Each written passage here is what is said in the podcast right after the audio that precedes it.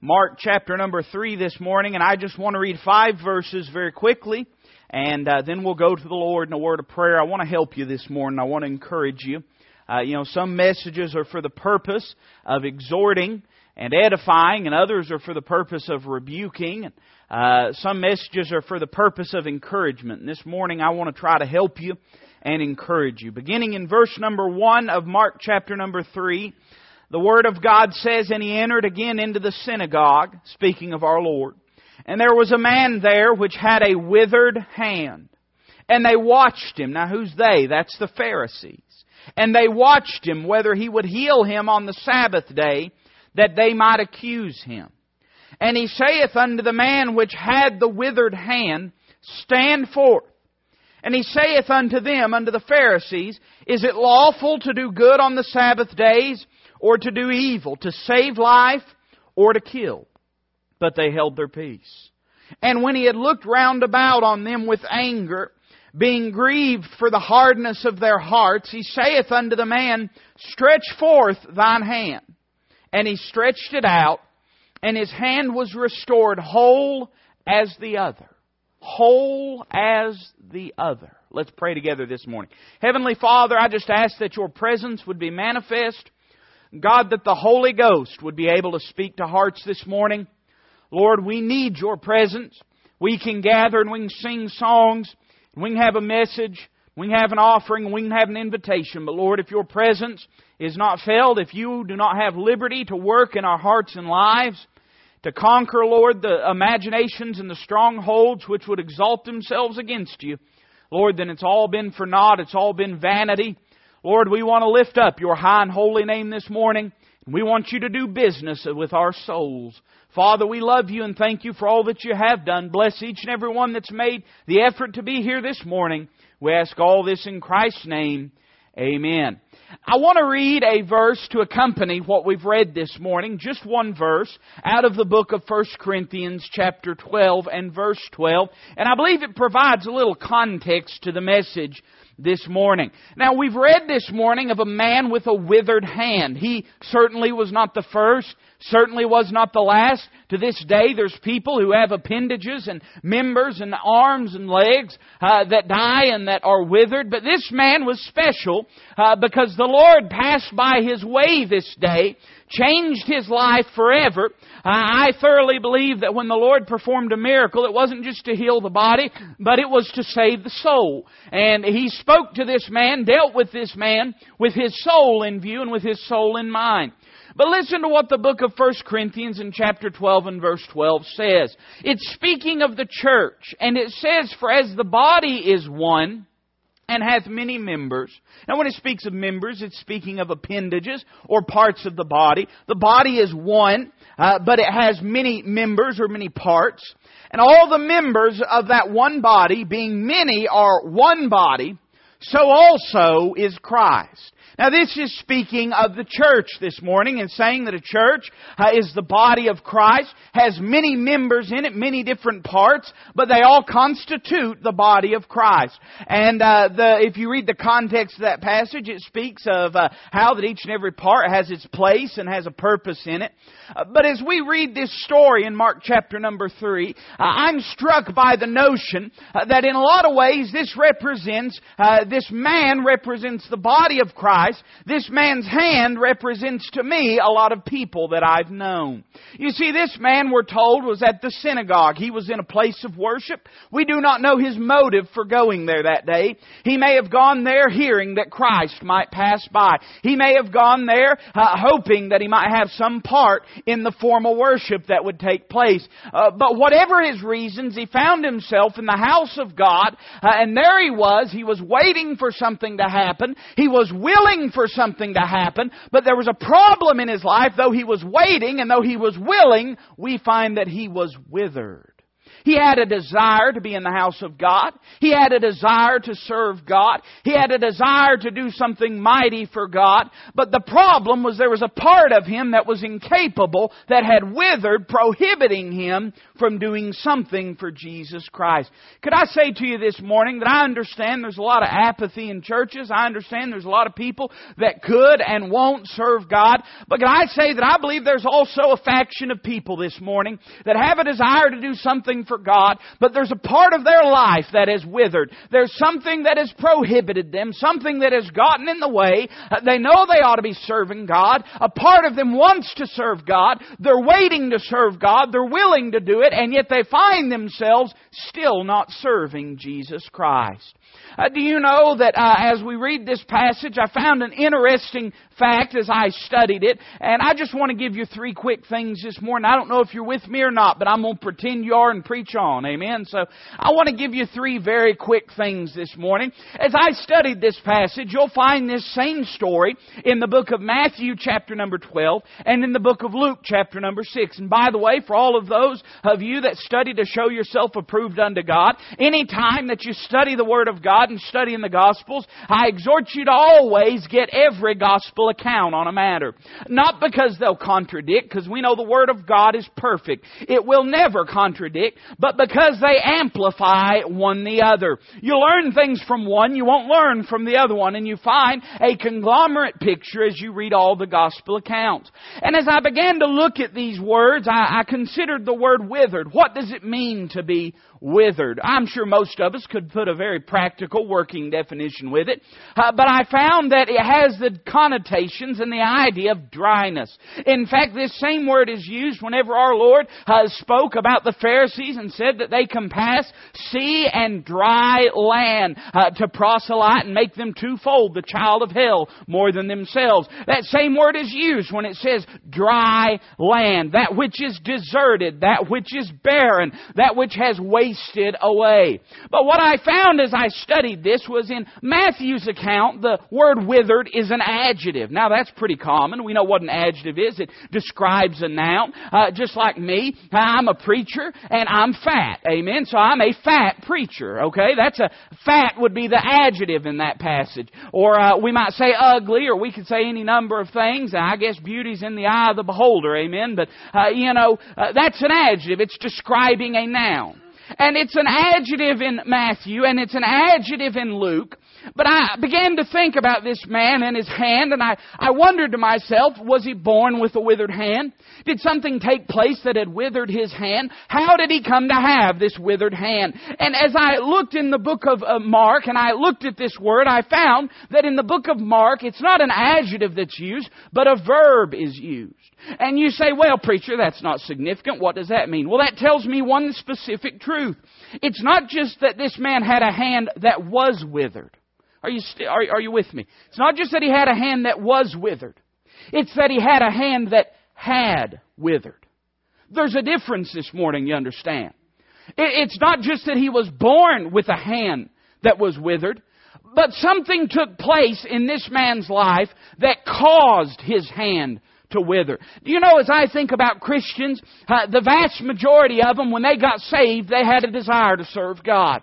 In fact, many of them, the first thing they did, and I'm always struck, one of the uh, biggest mistakes I believe a lot of churches make is a person gets freshly saved and they won't stick them at the head of a ministry when they've not been properly trained or taught or anything. But do you know why that's a temptation? Uh, because they're so willing to do something for Jesus Christ. And when you got saved, I'm sure you came charging out of the bondage of hell and you was ready to serve God. Amen. I mean, you was ready to do something for Jesus Christ. No doubt this man, when he was born, uh, me and Dad have talked about it a few times as, as he looks at little LB, my little boy, and he said, you know, one of the things that's amazing about a little baby is he said, they're all brand new. I said, well, yeah.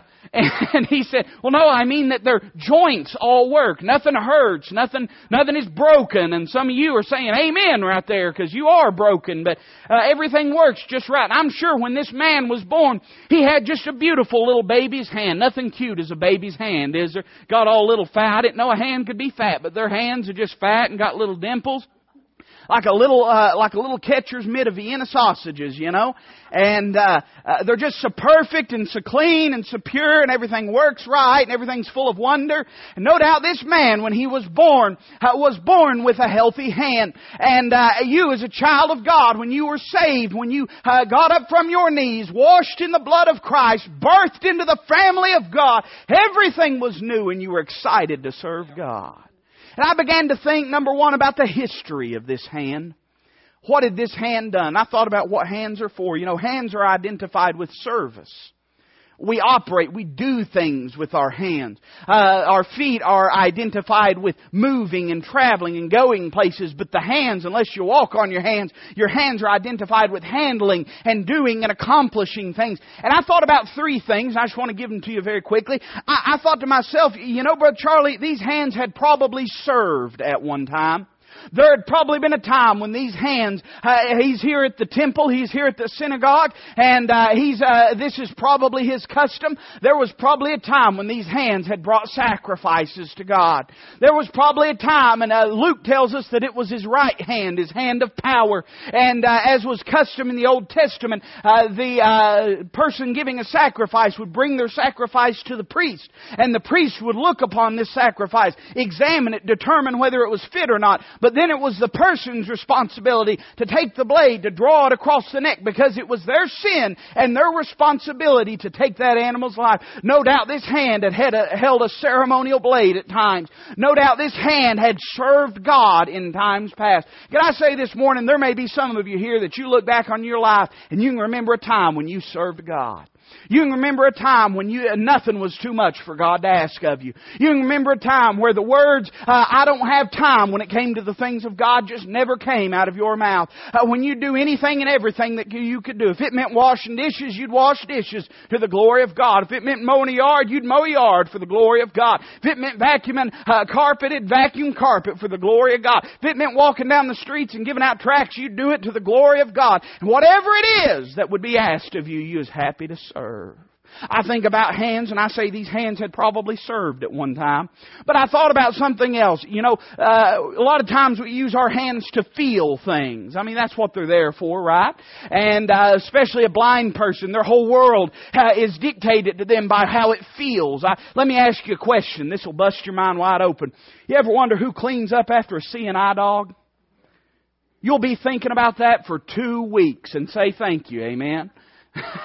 we use our hands to sense, to feel, uh, to observe the world in a sense. And, and uh, uh, sensitivity in hands is something that's very important. Uh, some of you that are getting up in years, you remember a time when you could, you ladies, you could thread that needle without even having to worry about it.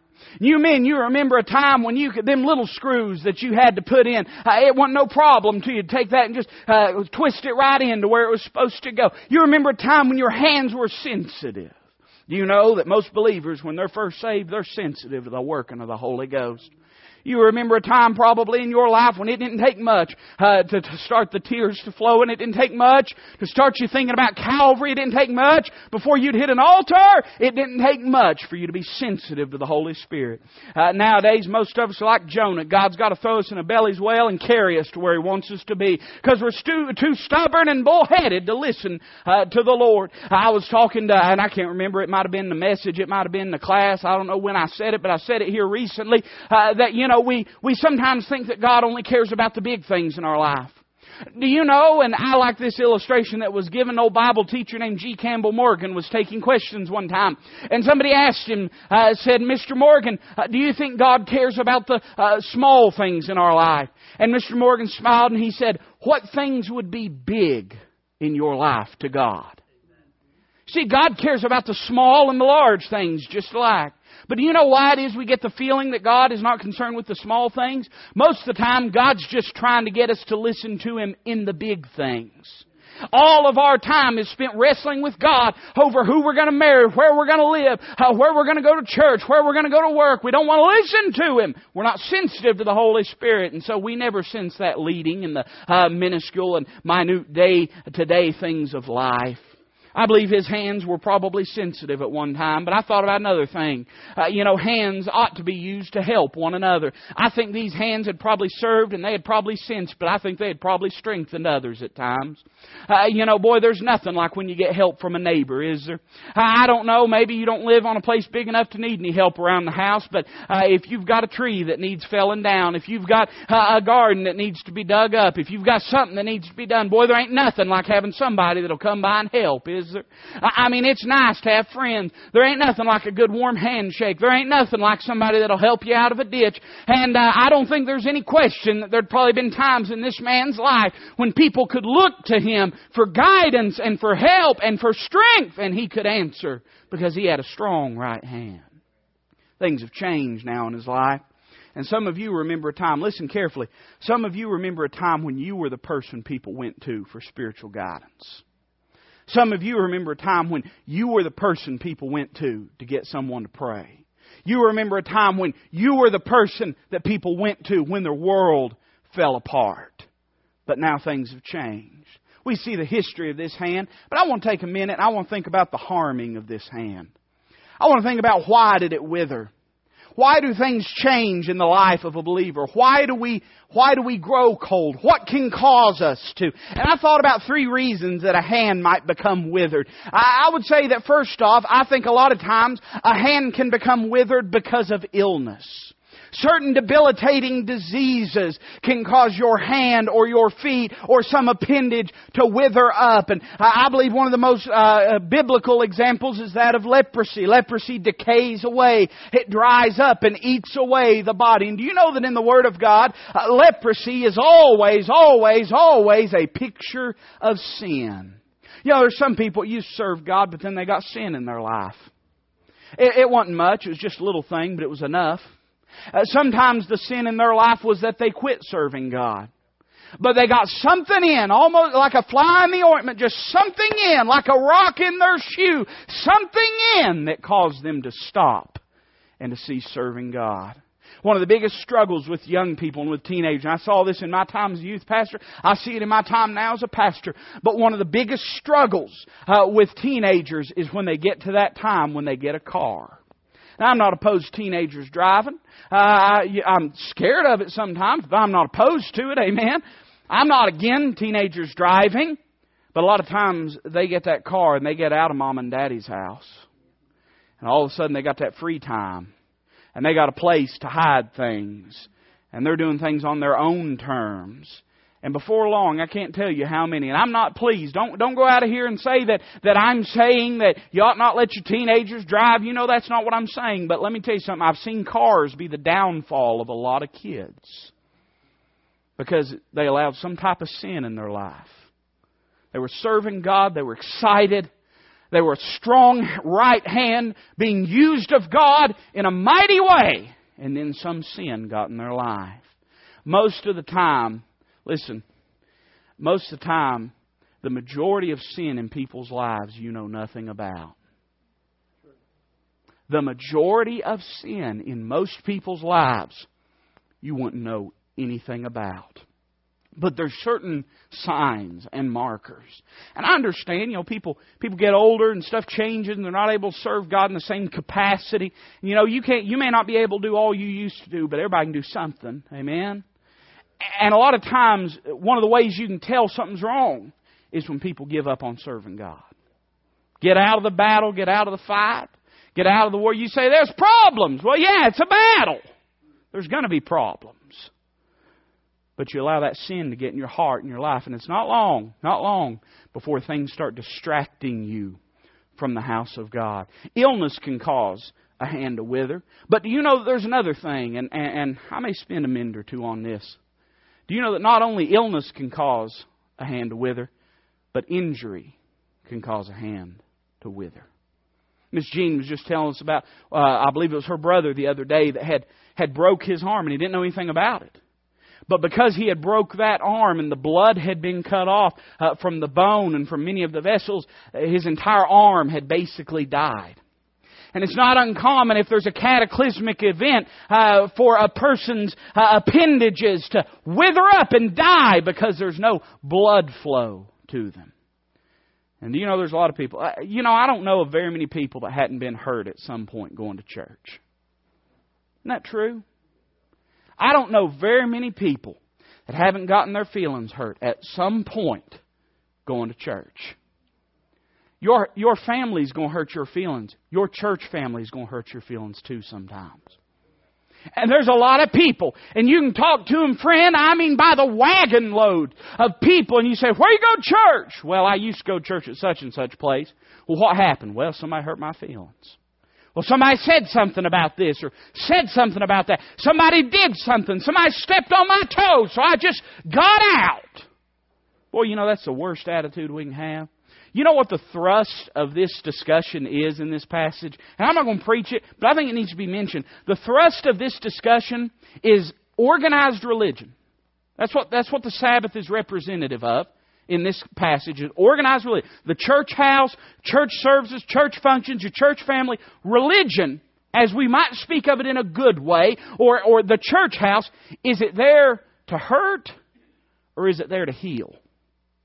Is it there to hinder or is it there to help? You see, they didn't want Christ to heal this man because it wouldn't have been very religious. And what Christ is saying is the whole purpose of religion is to help those that are hurting. That's what he's saying. The purpose of the Sabbath is to do good and that life may be born.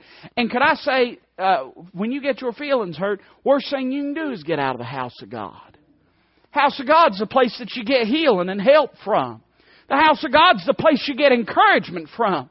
And there's a lot of people that have been serving God in a mighty way, and the devil gets in the mix and starts hurting feelings and starts uh, causing ruckus, and they say, I'm done. I, I give up.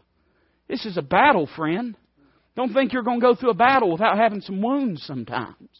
This is a war we're fighting against the devil, against the flesh, against the world. There's going to be battle injuries at times.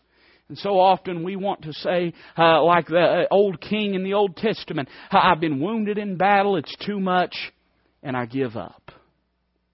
We see that sometimes injury can cause a hand to wither.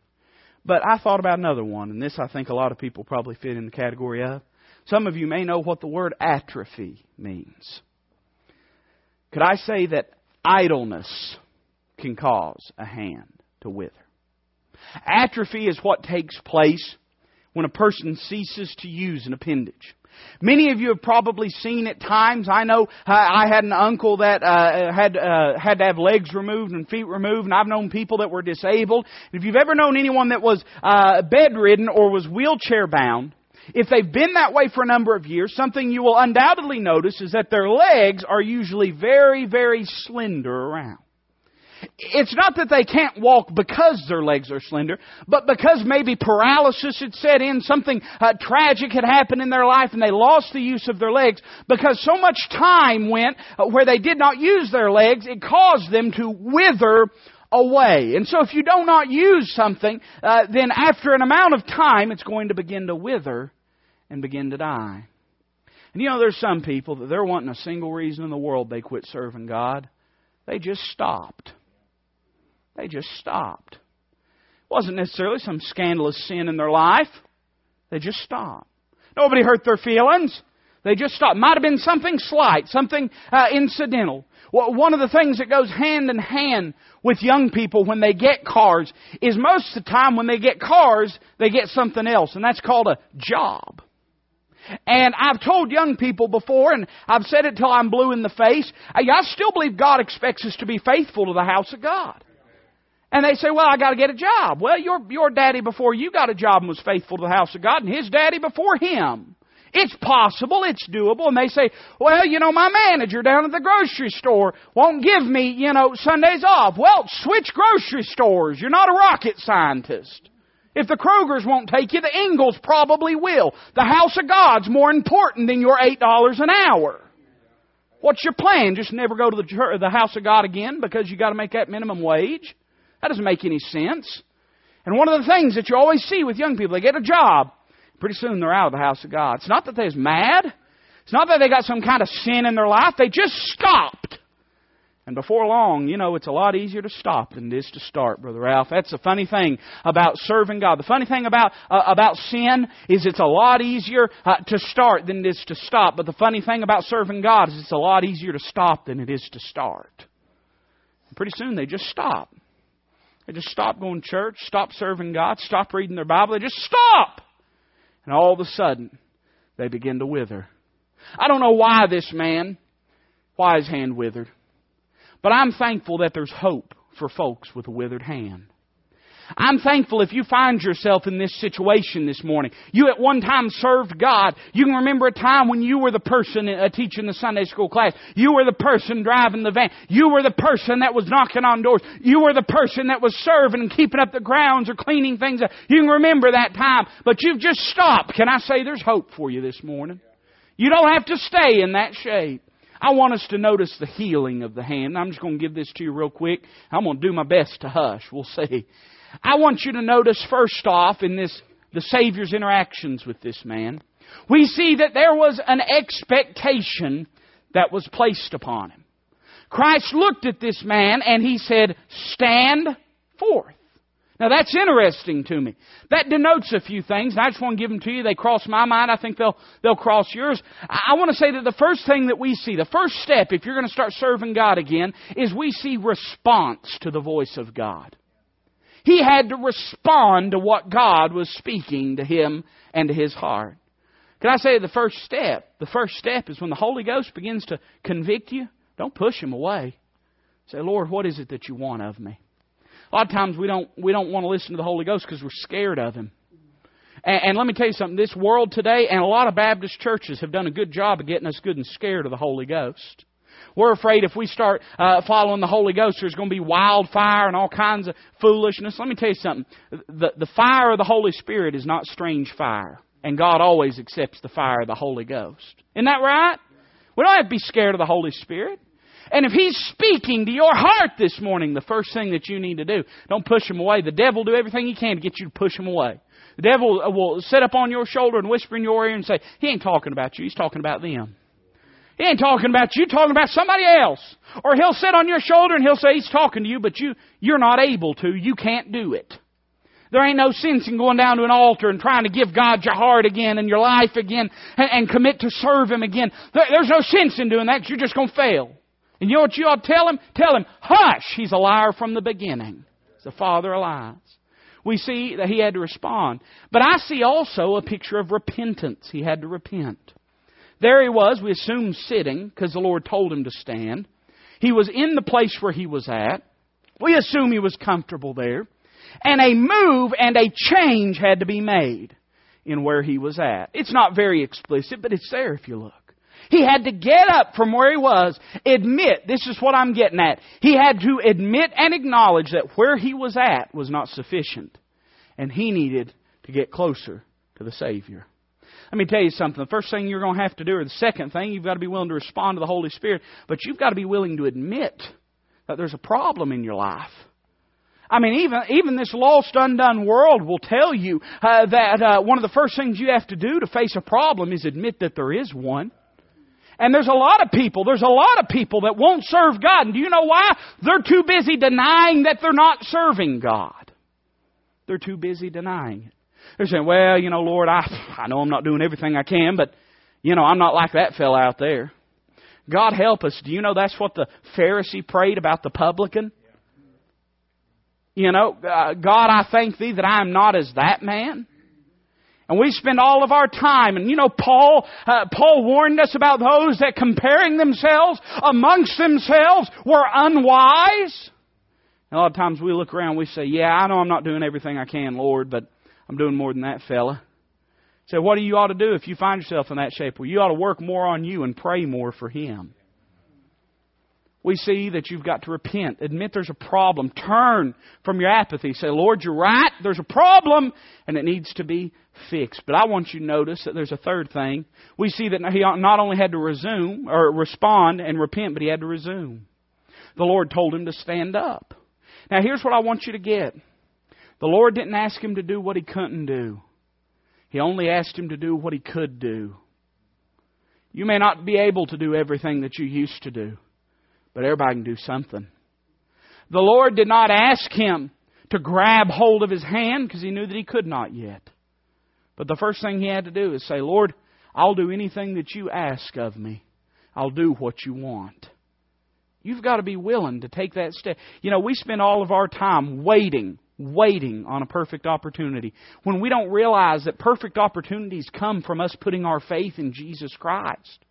We're waiting for God to make an opportune circumstance when the opportune circumstance just doesn't look like what we think it ought to look like. You see, we think of an opportune circumstance to serve God as being a, smooth, flat, easy road. Uh, but what God told Paul in the midst of his trial is He said, My strength is made perfect in weakness. So Paul said, I'll change what I believe about what a good circumstance is. And he said, I will therefore rather glory in my infirmities that the power of Christ may rest upon me. Paul said, I guess I'm going to have to change my definition of what a good opportunity is. Because we think of a good opportunity as when it's easy. But God says, no, no, my child, a good opportunity is when it's tough. That's when it's a good opportunity. You see, God could be glorified in the man with the withered hand. Uh, who knows how many people walked by with perfectly fine arms and the Lord didn't look their way.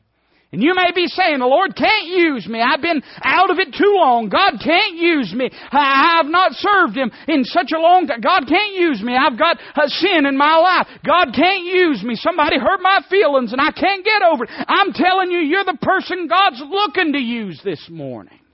Because He can show His glory forth in your life. Now don't misunderstand me. If there's sin in your life, it has to be repented and forsook and gotten out of your life. If you've got bitterness in your heart, then God expects you to turn that bitterness over to Him. And if you've not been serving God, God doesn't expect you just to stay not serving Him and feel good about it. I'm saying a change will have to be made. But just because there has to be a change made doesn't mean God's not interested in you. God came to save and to seek. God came to change and to transform. That's what He's in the business of doing. We see an expectation put on him. He had to respond, he had to repent, and he had to resume. But we see an exhibition spoken of. We see it in verse number 2, and we see it in verse number 4. In verse number 2, the Bible says that they all were looking and wa- watching and waiting to see what the Savior would do. And in verse number 4, the Savior uses this man as an example when he speaks of the Sabbath day. You know what it's saying? It's saying that people are looking at him. He's an example we see that he is an example to others. I'm always struck by the story in the Old Testament, uh, and I believe it's in 1 Samuel chapter 14, uh, where Saul is camped under the pomegranate tree in Gibeah, and the Philistines are encamped around the nation of Israel. And there they sit in their apathy. There they sit in the shade tree. Uh, Saul's doing nothing about the battle that needs to be fought. But all his son Jonathan, who had a heart for God and a heart for his friend David, uh, determines that he's not going to wait while the battle wastes away. He's going to do something about it. And so he grabs his armor bearer, he goes and rushes down into the battle, and it speaks of him slaying uh, thousands in the space of an acre. There he is down there fighting off uh, the enemy. And you know what the Bible says happened? The Bible says that those that were in the hills, and those that were in the caves, and those that were in hiding, they looked down in that valley and they saw Jonathan. And when they saw Jonathan in the fight, you know what them boys said? They said, you know, if Jonathan, if Jonathan will lead us, we'll go fight too. Saul still camped out under a pomegranate tree. But those in the rocks and the hills begin to pour down into the valley to fight the battle. And you know, all it took was Jonathan and his armor bearer to take the step out in faith. Do you know there's some of you that if you and I'm not I, please I'm not trying to tug on heartstrings and I'm not trying to be manipulative, but I'm being serious this morning. There's some of you if you'd serve God, you'd be amazed how many people would serve God along with you. There's some of you that you're the person that someone's looking at thinking, well, if they just go, I'd go. I'm always struck, and the choir is an interesting example of this. Uh, there's probably people sitting here that have thought, however long you've been at this church, you've thought to yourself, I'd go up into the choir if I get somebody to go up in there with me. There may be some of you that thought to yourself, you know, I'd come to this ministry or that ministry, I'd knock on doors, or I'd do this, or I'd do that. If someone would just go with me, I'd do it. What about that person that they're waiting on. Maybe that's you. What I'm trying to say is people are watching you. and they're paying attention to the way that you're living. We see uh, that in this passage uh, that there was an expectation and there was an example, but I want to end with this. We see an exhibition take place. He looks at this man and he says, Stretch forth thine hand. When that man takes his hand and he stretches it forth, we find that it's restored whole as the other. This exhibits three things to me, and I'm done. I want you to notice it tells us what the will of Christ is concerning those with a withered hand. It tells me that God's interested in you serving Him once again. God's interested. You say, Preacher, surely God's mad at me. No, God's not mad at you. God knew what you was when He bought you lock, stock, and barrel. He's not mad at you. Uh, he may be angry with your sin, but He's not angry with you. Calvary's there. Atonement's made. The sacrifice has been given. Nothing stands in the way of you and the Savior but your own will. If there's sin in your life, He'll forgive it and He'll get it out. He's willing. He's able. We see not only Christ's will, but we see the man's faith. Uh, it's interesting that he said, Stretch forth thine hand. That hand was dead. How, how could he stretch it forth? How could he do that, Brother Ralph? How could he stretch his hand forth? He obeyed the words of Christ. And his faith, taking hold of God's word, all of a sudden, life was breathed into that withered hand. You're going to have to trust that God's able to make something out of you again. You're going to have to trust that God's able to restore you because we see the power of Christ. He was restored, whole as the other as the other. You know what that tells me? That tells me that God did not just heal him, God restored him. It wasn't just a half done job. God restored him just like the other hand, whole as the other. Some of you, listen carefully to what I'm about to say. Some of you, this time in your life could be the most fruitful time to serve Jesus Christ. You say, preacher, I, I, you know, I've got some years on me now, and I'm not. That doesn't mean anything. It didn't stop Caleb. It didn't stop Caleb as a, uh, an 80 year old man when he purposed in his heart that he was going to take the mountain that God promised him. It didn't stop Caleb. You may not be able to do everything you used to do, but you'd be amazed what God can do with you if you'll submit to Him. And some of you may be saying, Preacher, I'm too young. I'm too young. I'm not able to. Hey, Samuel was awful young when he heard the voice of God. Some of you say, "Oh, preacher, you don't understand. I've got I've got sin in my life, uh, and God won't forgive me of that sin." Hey, God used David. David had to repent of it, but God still used David. God still used David. Or you may say, "Preacher, you don't understand. I've been hurt. I've been hurt. I can't go on." You know, there's an interesting passage in Galatians chapter 2 when Paul is talking about an encounter he had with Peter.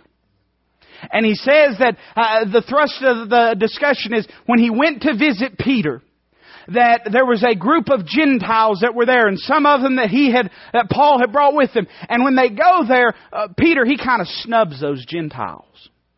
Now, Gentiles were good enough for Peter when he was uh, going and uh, seeing the, uh, the vision from God and seeing uh, the sheet let down with four corners and God told him to slay and to kill and to eat. It was good enough whenever he was standing and preaching to Gentiles, but now all of a sudden that he's around a bunch of Jews, these Gentiles are second class. And Paul says, I withstood him to the face because he was to be blamed. That probably hurt Peter's feelings, you know. Uh, that probably made Peter feel bad. But do you know that when Peter writes his second epistle, he speaks of the Apostle Paul and he says, Our beloved brother Paul. Peter got over it. You say, How did he get over it? He got over it with the help and grace of God. He didn't just get over it by just getting over it. He got over it because God helped him to get over it. And I could go through the scripture and I could show you time and time and time again. What I'm trying to say is this. Don't let the injuries keep you from serving God. Don't let the injuries stop you. I don't know uh, who it's for. I don't know what it's for. But I believe, I believe the mind of God was what we've heard this morning. And this morning, if God's spoken to your heart, I just encourage you. Don't let the devil bully you. Respond to the work of the Holy Spirit this morning. You could do great things for God if you'd allow Him to work through you and in your life.